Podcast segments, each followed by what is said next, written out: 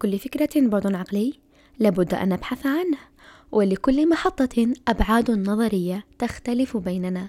تفصيلة للفكر والروح.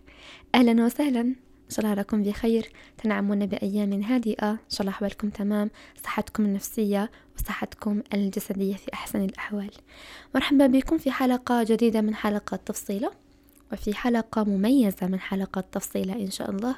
حلقة اليوم رح نحكي في موضوع لأول مرة ونحن الآن من الواجب علينا أن نتكلم في هذا الموضوع. موضوعنا في هذا اليوم بلا ما نطول عليكم هو القضية الفلسطينية. عن القضية الفلسطينية مش حنعطيكم تاريخها ولا كيف ظهرت ولا من الأسباب المؤدية لها وإنما راح نحكي آه عنها كقضية تخصنا كمسلمين وراح نحكي على تفاصيل أخرى تخص الإيمان والثبات وما نعيشه في هذا اليوم من أحداث جامي صارت مقبل نحتاج منها حقيقة أن نسمعوا هذه الحلقة باش نفهموا بعض النقاط اللي تعاوننا كأفراد قبل ما تعاون القضية كقضية مركزية يعني نساندها وننصرها تعاوننا كأفراد من ناحية إيمانية روحية وتعاوننا كذلك كأفراد فاعلين من أجل أن ننصر الحق حيثما كان. المهم الحلقة جدا مهمة. أنصحكم أنكم تسمعوها حتى النهاية وتبعثوها لكام صحابكم باش يسمعوها لأنه هذا الموضوع ما يخصش إنسان واحد فريد ولا يخص جماعة معينة.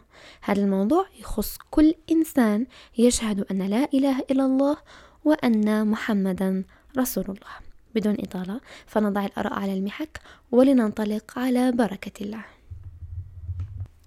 أولا أول حاجة نحكو عليها ونتفاهموا عليها مليح اللي هي لماذا قضية فلسطين تخصنا إحنا كمسلمين على غرار كامل الناس؟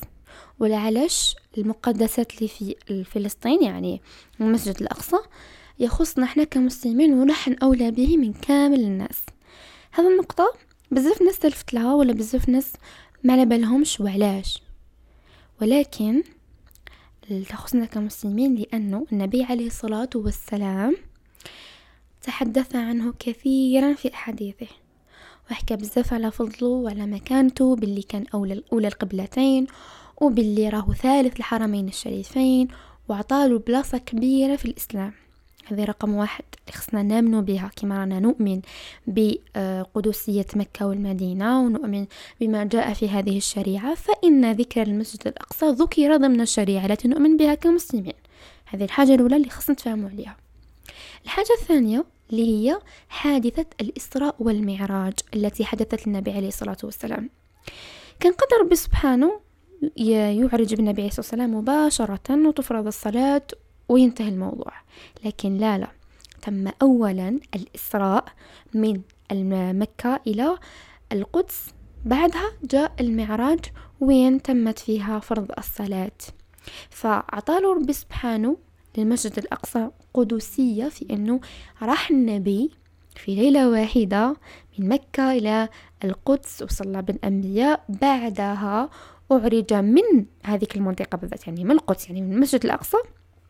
إلى السماء وين تم فرض الصلاة؟ في هذيك الطريق تاع المعراج في هذيك الحادثة تاع المعراج فرضت الصلاة. يعني الصلاة عندها مربوطة بالمسجد الأقصى لأنه فرضت بعدما عورج النبي عليه الصلاة والسلام من المسجد الأقصى. فالإنسان المسلم خص يعاود يرتب هذه المفاهيم في, مخه في مثل هذه الأحداث. وهذه الأمور اللي قاعدة تصرح حاليا تخلينا نقعدوا واحدة القعدة هك نعودوا نخمولها ونعودوا نفهموها مع رواحنا باش نقدروا نفهموها لولادنا نفهموها لخوتنا نفهموها للعالم اللي حوالينا. لأنه وبكل يعني صراحة كاين بزاف يعني مغالطات في هذا الموضوع كاين بزاف تضليل على المعلومات اللي خصنا نفهموها ونؤمن بها وراها جزء من العقيدة تاعنا. ف يقعدوا يقولوا لكم بلي لا لا تاع الناس بكل تاع اليهود وتاع المسيحيين وكم الناس يسألوا فيها قولوا لا. المسجد الأقصى والقضية الفلسطينية تخص المسلمين ككل. هذه أول نقطة نتفاهموا عليها. ودوك يجي واحد النقاط ومن بعد يفهمونا بزاف حاجات. آه ثاني نقطة خصنا نفهموا عليها بعد ما نؤمن إيمانا جازما أن القضية الفلسطينية وأن المسجد الأقصى حق للمسلمين فقط نجو نحكو على أنه الحرب اللي راهي صارية حاليا والمعركة تاع طوفان الأقصى اللي هي تصرى حاليا ما هيش حرب تاع مصالح سياسية ولا خطر بلادهم فقط راهي يعني ضمن الاحتلال ولا يعني شيء من هذه الدنيا الزائلة. أبدا راهي صراع بين حق وباطل راهي صراع بين الإيمان والكفر صراع بين الدين وبين بين اللادين بون مش مش اللادين وإنما بين المشركين بين بين الدين اللي هو الإسلام وبين المشركين. واللي النبي عليه والسلام قالنا جاهدوهم. عطانا بصريح العبارة أن نجاهد هذا الناس يسمى عدو بالنسبة لنا كمسلمين. فراهي قضية بزاف بزاف محسومة يعني مش مجرد حرب دنيوية زائلة صعيد دقوا على طباتها أرض وسيبون رجعت لهم ولا ما رجعت لهمش. لا لا أبدا. الحرب هذه راهي حرب عقائدية راهي حرب تخص الدين حرب تخص كل مسلم على هذا الأرض. يشهد باللي أن لا إله إلا الله وأن محمد رسول الله. من المفروض جميعنا جميعنا كامل نؤمن هذا الإيمان باللي راهي حرب أخروية بحتة ما فيهاش أصلا يعني مصالح دنيوية. حتى وإذا فيها بزاف خسائر دنيوية فيها بزاف أشياء راها تعب الناس فيها بزاف ناس ماتوا فيها بزاف ناس خسروا وظائفهم خسروا ديورهم لكن تبقى دنيا هذه الأمور. لأنه الشيء الأكبر منه يهون كامل هذه الأمور. كما كما كما يقال إما نصر أو شهادة يعني. ما كاش ما كاش ثالث لهما فالإنسان العاقل لو يفكر في هذا الجزئية إما نصر أو شهادة تما مانيش خاسر. راني داخل حرب أنا مانيش خاسر فيها. لماذا نخاف؟ وعلاش نخافوا وعلاش إحنا في بالنا باللي هي نموتوا من بعد؟ ما راك ميت ميت. اليوم ولا غدوة. ما هو تموت موتة شريفة. أحسن لك من أنك تموت آه، ما بايش كيفاش تكون نهاية تاع كل واحد فينا يعني. الله أدرى وأعلم. القضية هذه يا جماعة يجب أن تتأصل في داخلنا وهذه الأيام راهي أيام تاع تأصيل للكثير من الأمور اللي كنا نقراوها برك وكنا نشوفوها برك. جاء الوقت وين الإنسان يثبت هذه الأمور يثبت هذه الأشياء اللي هي حقائق وأمور في الدين تاعنا يثبت بها الإيمان ويرتفع بها ويفهم بها الإنسان باللي هذه الدنيا ما كاين والو. وباللي صح صح كاين حوايج كبيرة بزاف خص يناضل من أجلها الإنسان خص يرابط من أجلها الإنسان خط خص يسخر زغبة من حياته ولا من وقته ولا من جهده ولا من ماله من أجلها.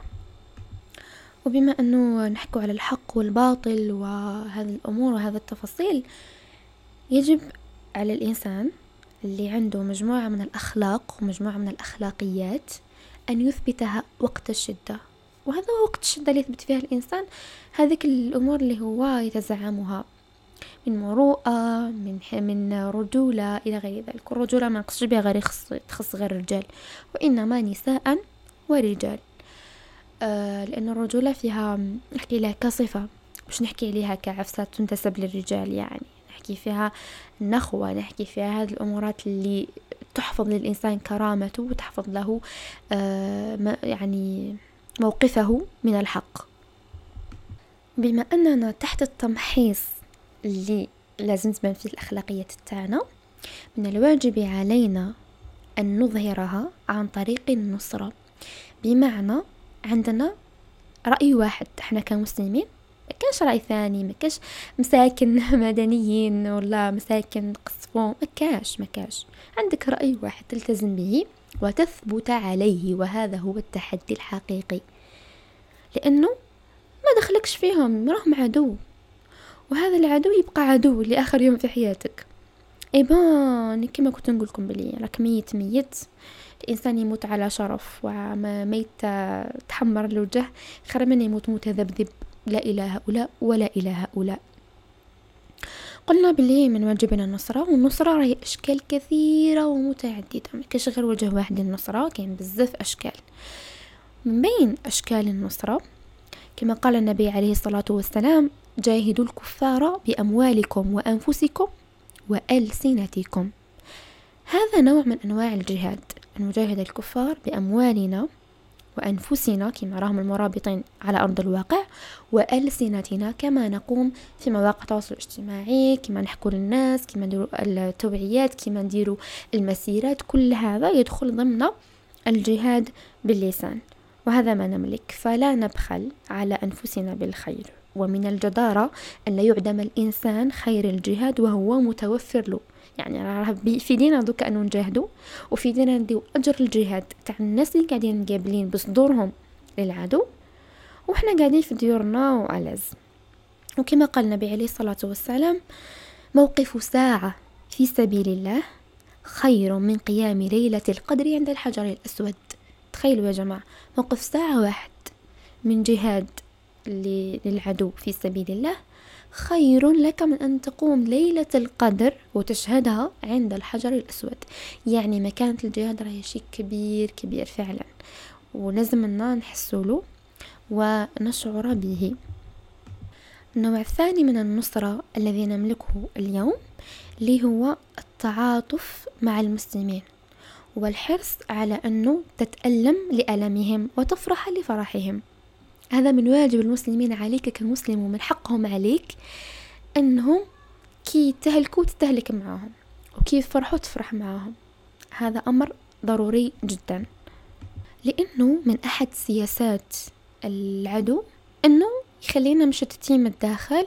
ما عندناش هذاك التعاطف ما نكونوش كلحمة واحدة نحس بآلام بعض ون يعني ندافع عن عن عن بعضنا من هذا الناحية. راه شيء من النصرة يا جماعة أنه نتعاطفوا أنه نشعر بآلام الغير أنه نعليه صوته وهو مقهور وهو مش يسمعوا فيه الناس وأنه نغيث الملهوف. هذه كلها أنواع من أنواع النصرة ما كش غير الجهاد بالسلاح. كاين بزاف أنواع من من الجهاد.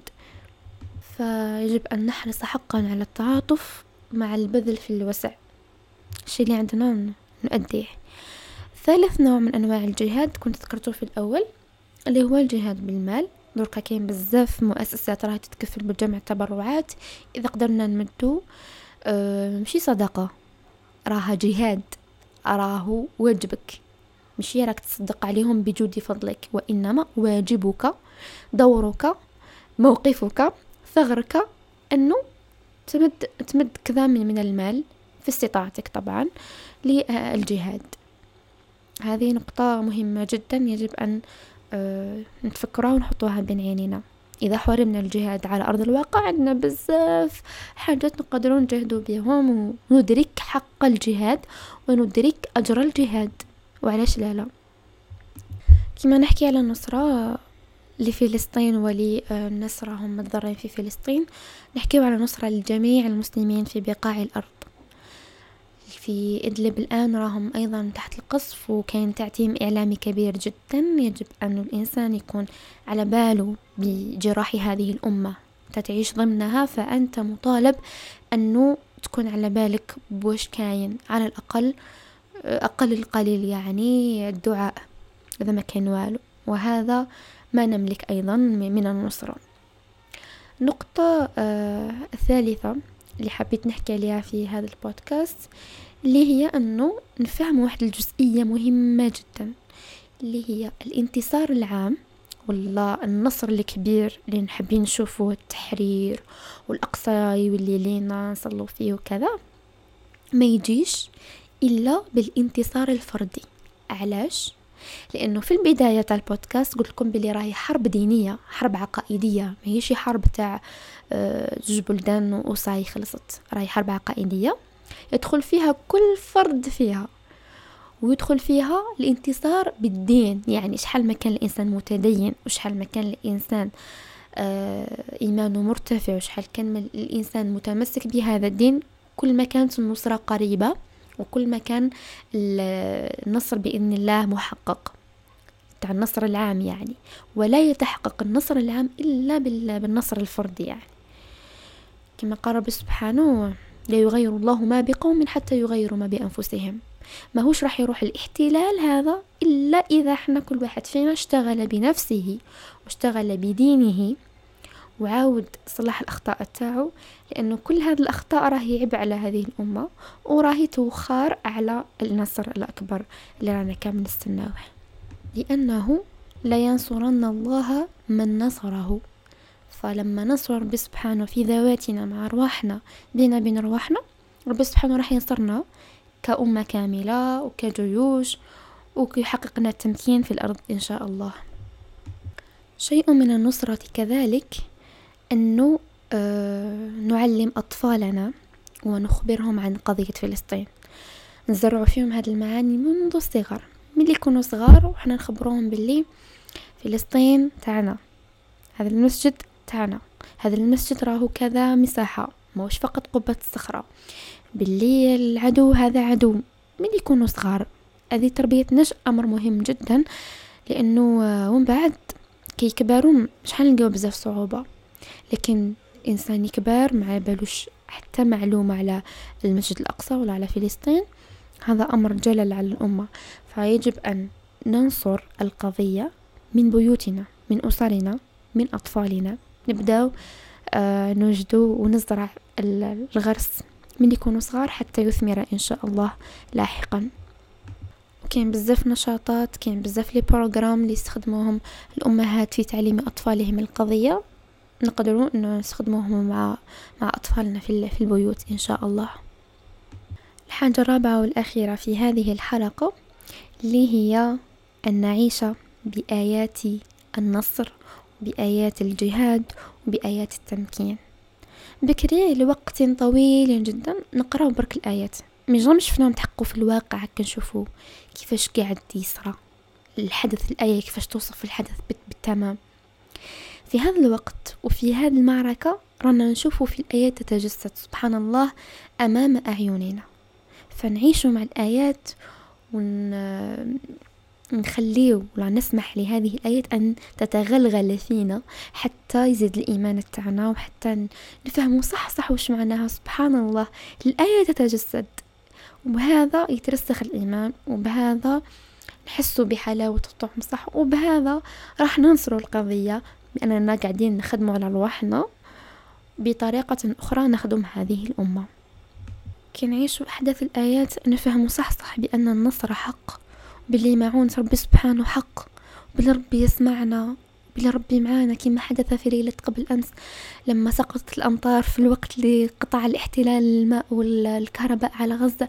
سبحان الله يعني الآية تتجسد مرء العين وهذا أمر جلل وهذا أمر يثبت الحقائق فعليا اللي جبناها وقت طويل. إحنا غنقراو عليها نظريا فقط. يجي وقت وين نثبتوها بعينينا يثبت معها الإيمان إن شاء الله.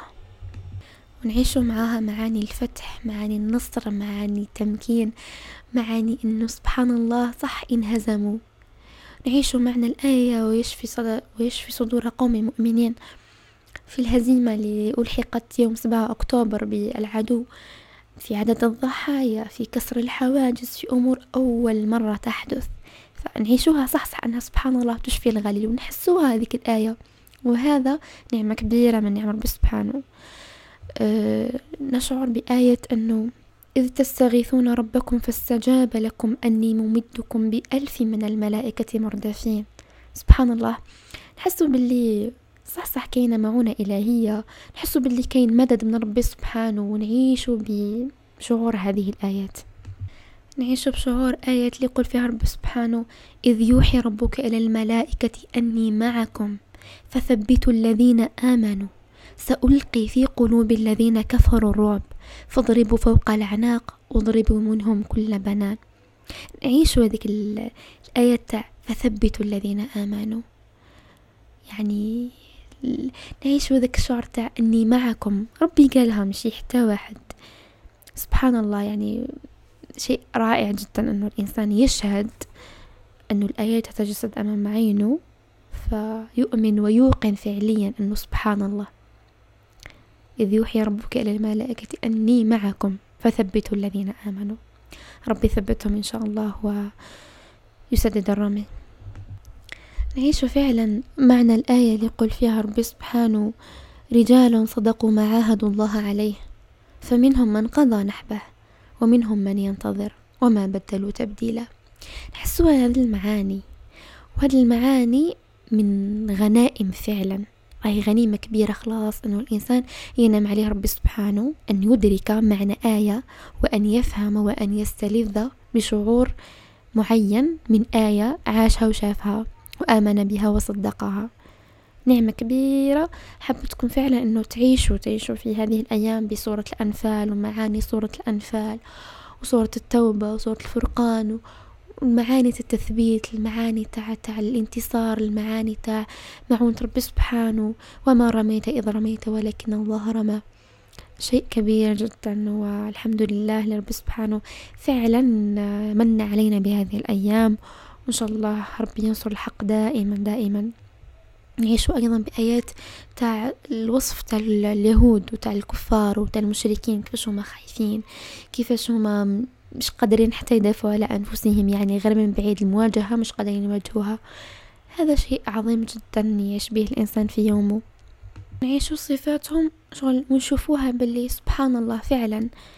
في في الجبن في التعلق بالدنيا في الغدر باللي ما عندهمش كلمة في الفساد في الكذب في في العداوة تحمل المؤمنين. في بزاف صفات اللي, صح تجسد فيهم الآيات. نعيش بمعاني الآيات هذه الأيام. لأنه عندها طعم رائع جدا. نشوفوهم صح كيفاش راهم مشتتين وهم هم جمع كبير. ونشوفوهم فعلا كيف راهم حريصين على الحياة وما مش قادرين حتى يموتوا ويبكوا على الناس اللي ماتوا. لكن في المقابل نعيشوا بالانتعاش تاع سبحان الله كيفاش المؤمن موجد روحه إما نصر وإما شهادة. ليش موجد روحه؟ ما هوش خاسر حتى حاجة حتى إذا خسر كامل الدنيا. راهي الشهادة يعني سبحان الله. أعظم ما يتمناه المرء. ونعيش فعلا كيف كيف ضربت عليهم الذلة. كما قال رب سبحانه على اليهود ضربت عليهم الذلة أينما ثقفوا إلا بحبل من الله وحبل من الناس. سبحان الله يعني. الإنسان يعيش هذه الآيات ونغتنم باش نعطوا فرصة لأنفسنا. لننصر ذواتنا أولا بعد باش يأتي نصر بإذن الله محقق منا إلى الأمة إن شاء الله. ونعيش أيضا في هذه الأيام فعلا بزاف خوف وبزاف حزن وشيء كبير جدا. يعني الأمر اللي قاعد يحدث ماشي حاجة اللي تستساغ ولا يتقبلها الإنسان باللي راهي عادي. لكن نفرح لأنه ربي سبحانه خلى جماعة من الناس عندها الشجاعة وعندها هذيك القوة اللي تخرج بها باش تدافع على أرضها. تعلي كلمة الإسلام وتعلي كلمة الحق رغم كل شيء. ونفرح بهذا بالآيات تاع النصر وبالآيات تاع التثبيت اللي جابهم ربي سبحانه في أيام غزوات النبي عليه السلام ونعيشها اليوم واقعا حقيقيا. يقول ربي سبحانه قاتلوهم يعذبهم الله بأيديكم ويخزهم وينصركم عليهم ويشفي صدور قوم مؤمنين. بزاف بزاف قوية الآية. قاتلوهم. فعلا نحسوا باللي كاين فعلا شيء من التثبيت شيء من المعونة الإلهية المدد ربي سبحانه اللي قاعد يخلي الناس تقدم وما تخافش. ونؤمن إيمانا جازما أن ربي سبحانه ناصر الحق. نؤمن بذلك. مشي مشي مع الخوف ولا كذا الإنسان يرتبك. لا لا. وإنما والله يؤيد بنصره من يشاء. هذا ربي سبحانه قايلها وربي لي لينصر ومتأكدين بلي مدامه الحق الإنسان ما يخافش. برك الباقي كله في في العدد الشهداء ولا في التدمير اللي يصرى في غزة ولا هذا الكل يعوض الله بكل خير. وما النصر إلا من عند الله العزيز الحكيم. كما قال رب سبحانه ثاني إن ينصركم الله فلا غالب لكم وإن يخذلكم فمن ذا الذي ينصركم من بعده؟ وعلى الله فليتوكل المؤمنون. يعني مدام الحرب راهي حرب لأجل الله فلا خسران بإذن الله. ومقامنا الآن ودورنا الحالي يعني كنت حكيت لكم في هذه الحلقة كامل التفاصيل أتمنى أنه تبعثوها لكامل الناس اللي تشوفوهم محتاجين يسمعوا هذا الكلام ومحتاجين يعرفوا بعض التفاصيل. وهذه الإضاءات السريعة على بالي بلي بزاف منكم على بالهم بهذه الأمور وكاين بزاف منكم يشعرون بالخوف وأمر طبيعي وكاين بزاف منكم ممكن ما على بالهمش.